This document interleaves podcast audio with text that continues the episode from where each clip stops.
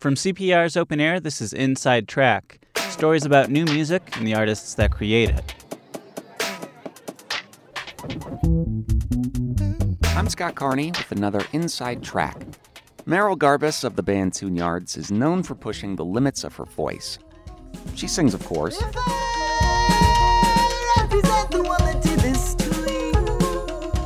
She also screams, talks, and shrieks.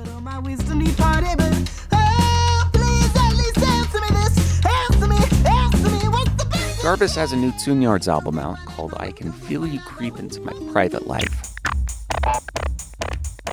She says she made some discoveries about her voice with this album, and it all stemmed from a trip she took to Kenya. It came from me listening to myself alter my voice depending on who I was talking to, and particularly in this time that I was telling a story about traveling in Africa. I heard it and I was like, oh, okay, this is what needs to come out in lyric form. And so she plays with that idea on her new album, most notably on a song called Colonizer. I use my white woman's voice to tell stories of travels with African men. I use my white woman's voice to tell stories of travels with African men. People do listen to Colonizer and think, oh, she's making fun of a white woman. And I wish that were true. I wish it were not about me because I, that would be much more comfortable if I was saying, yeah, I'm really making a commentary on what this kind of messed up, racist white person is saying. But it came from my experience.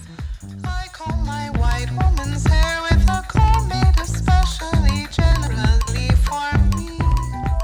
Garbus has written about racial topics before and even received praise for songs like Doorstep from the album Who Kill.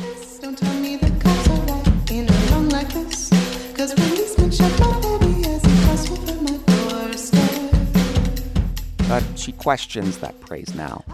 I look back on Doorstep and I think I would never write that song again. It feels like trying to understand the black experience as a white woman, and that's something that now I feel, you know, that's pretty questionable and not my place.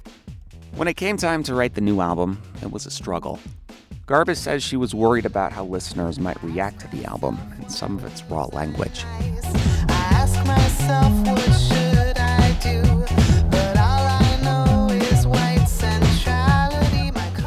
It makes me sad and ashamed to say those things out loud. Particularly, it's very painful to confess feelings that are so uncomfortable, knowing that people of color will be hearing me say these things.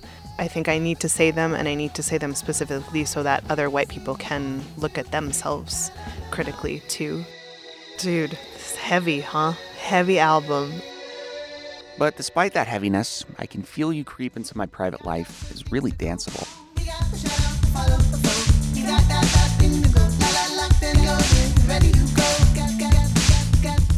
Garbus wrote it that way intentionally. She thinks a heavy topic like racism or climate change is easier to digest when there's a great beat behind it. A lot of us feel overwhelmed and we feel grief that we have to stamp down because otherwise it would be paralyzing. If I can make a danceable song out of these things, maybe we can just get more comfortable with these things instead of pretending that they're not here. We can take action instead of feeling afraid. And even if the new Tune Yards record still makes people uncomfortable, Garbus says that's a good thing.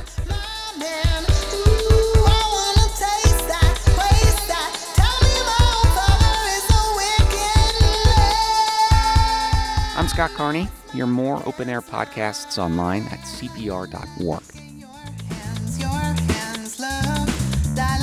Your hands, your hands,